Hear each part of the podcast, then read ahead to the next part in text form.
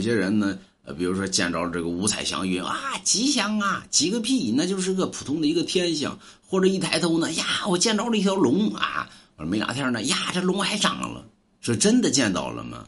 对吧？有些东西是一种幻象。咱们说呢，人身上呢，给大家按中医的理论里边讲过，人身上呢有十二脉和三百六十五络，你的络一旦出现了问题，就麻烦。你看着这个人是正常现象，但是他的落就属于什么幻象的一个产生了，就脑袋里边跟正常人可能就你看着正常，但是他的脑袋思想可能进入了另外一的一个，就跟他们说精神方面可能会出现了问题。这种的，其实立马要制止。那么。如果你不制止的话，有可能他会进入到另一个空间，而从这个空间里边就走不出来了。你说真的吗？那么说走不出来会咋整？走不出来就成神经病了，走，因为精神病嘛。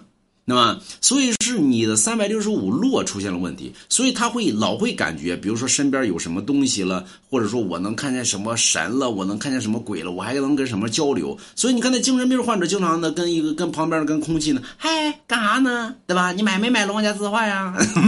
对吧？你旁边没有人，给你能吓死。为什么呢？他在他的意识落里边，其实跟就能确实有这么一个存在。